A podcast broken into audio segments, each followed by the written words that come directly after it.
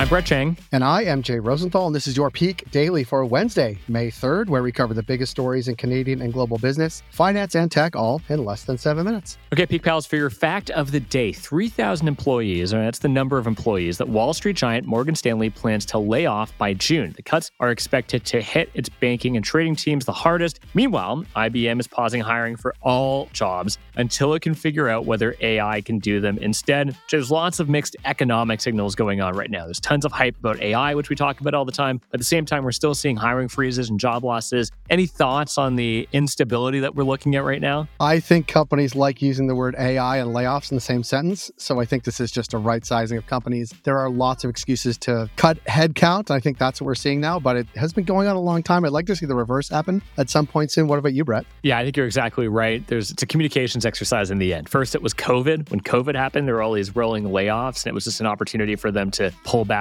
their spending. And you're just seeing that all over again, except we're talking about AI now. Now, whether or not AI actually does have an impact, I think remains to be seen. But you're likely right that it's more of a communications exercise than an actual theme that we're witnessing. Not to be callous, people are losing their jobs, and that is always hard. Absolutely. But I think big companies are using AI as a as the scapegoat du jour. But Brett, aside from all of that, what do we have for Peak Pals today? For our first story, writers strike. For our second story, an NHL team for sale. And for our last story, BlackBerry is back in the news. Yeah. Speaking of people worried about AI, for our first story, the Writers Guild of America, the union representing almost 12,000 scribes behind American film and TV, is on strike after failing to reach a new deal with the Alliance of Motion Pictures and Television Producers, aka the Suits, that signed their checks. Oh no, I hope this doesn't delay the next season of, I don't know, Wrexham? Just kidding, Brett. What's going on right now? Well, we're going we're to talk about that later, dude. I know, I know. Connecting all these dots here. Look, so here's what's happening streaming has upended once lucrative writing jobs by cutting the number of full time roles and creating a gig economy within TV writing.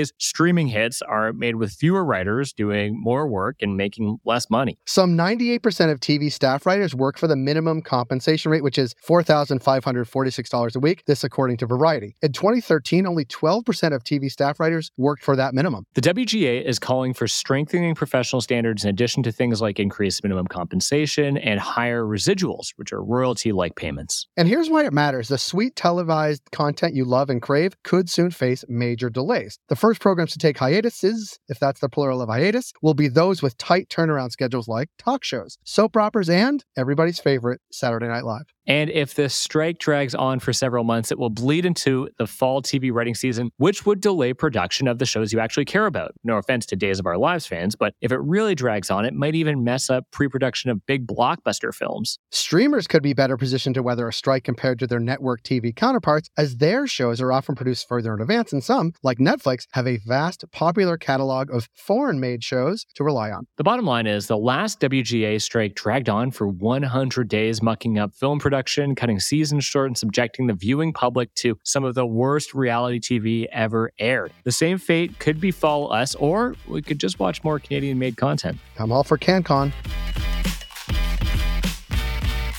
For our second story, it's not every day an NHL team goes up for sale. So interest in buying the Sens is booming. I'll just do a quick anecdote here, Jay. My old barber used to be by the airport and people would randomly come in. He'd do haircuts for them. And one time an older gentleman came in. He was doing the haircut for him and he said, Hey, where are you off to after this? And the man replied that he was buying the Ottawa Senators and it was Eugene Melnyk. But Jay, besides my story of my hairdresser, who are the bidders right now for the Senators? I'm glad you asked. What's coming down? It's going to be six prospective buyers for the Ottawa hockey team, a reported bid of $1 billion US, led by Toronto based Remington Group, a real estate developer, and Vancouver born actor Ryan Reynolds is becoming a clear frontrunner. Now, beyond being lifted by Reynolds' star power, it's a competitive bid. A recent valuation by Forbes listed the Senators at about 800 million US, 24th out of the NHL's 30 teams. The actor is on a sports roll after pulling a Ted Lasso style revamp of Wrexham alongside fellow actor, owner Rob McElhenney, which is how you pronounce it. I learned that in the show Wrexham, earning the soccer team a promotion this past season. And if you're wondering why on earth a developer wants to own a hockey team, the answer partly lies in the 75 acres of real estate under the Canadian Tire Center. The land is part of the deal, and the belief is that it would be redeveloped if the team can move downtown. The Senators have been burned by low fan attendance in recent years, partly due to the arena's remote location, which can take 30 to 60 minutes to get to from downtown. The bottom line is whether or not Remington's deal is accepted, it's hard to see a deal that moves forward without Reynolds. He has done all the right things, meeting with officials from the National Capital Commission, the mayor, and getting local business groups involved. Doesn't hurt that he's so handsome, Brett. Next, Canadian billionaires Michael Andlauer and Jeffrey and Michael Kimmel, the latter are former part owners of the Pittsburgh Penguins, are also in the running. Heck, even Snoop Dogg is throwing his hat in the ring. The deadline for final bids is set for May 15th. So, Brett, you better polish up your bid. Yeah, it's coming along great. Just got to line up the last billion.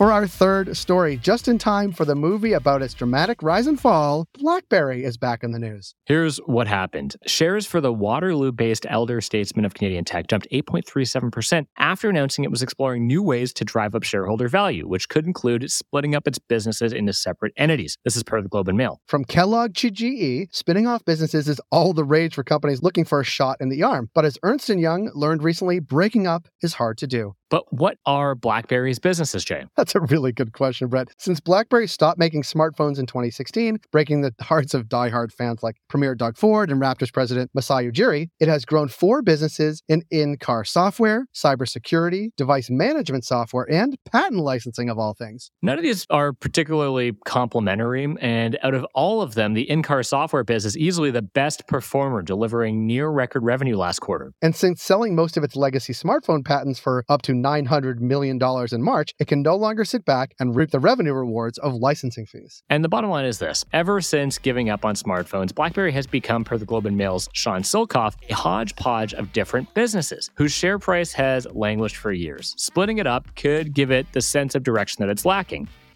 Peak Pals, thanks for making us the most listened to business news podcast in Canada. If you got a second why not follow this podcast on your app of choice and leave us a review. And if you want more Peak, make sure to subscribe to our daily newsletter at readthepeak.com. Thank you, Brett. Have a good day, Peak Pals. And Brett, I'm going to end every podcast for the next little bit by saying, Go Leafs, go. Go Leafs, go.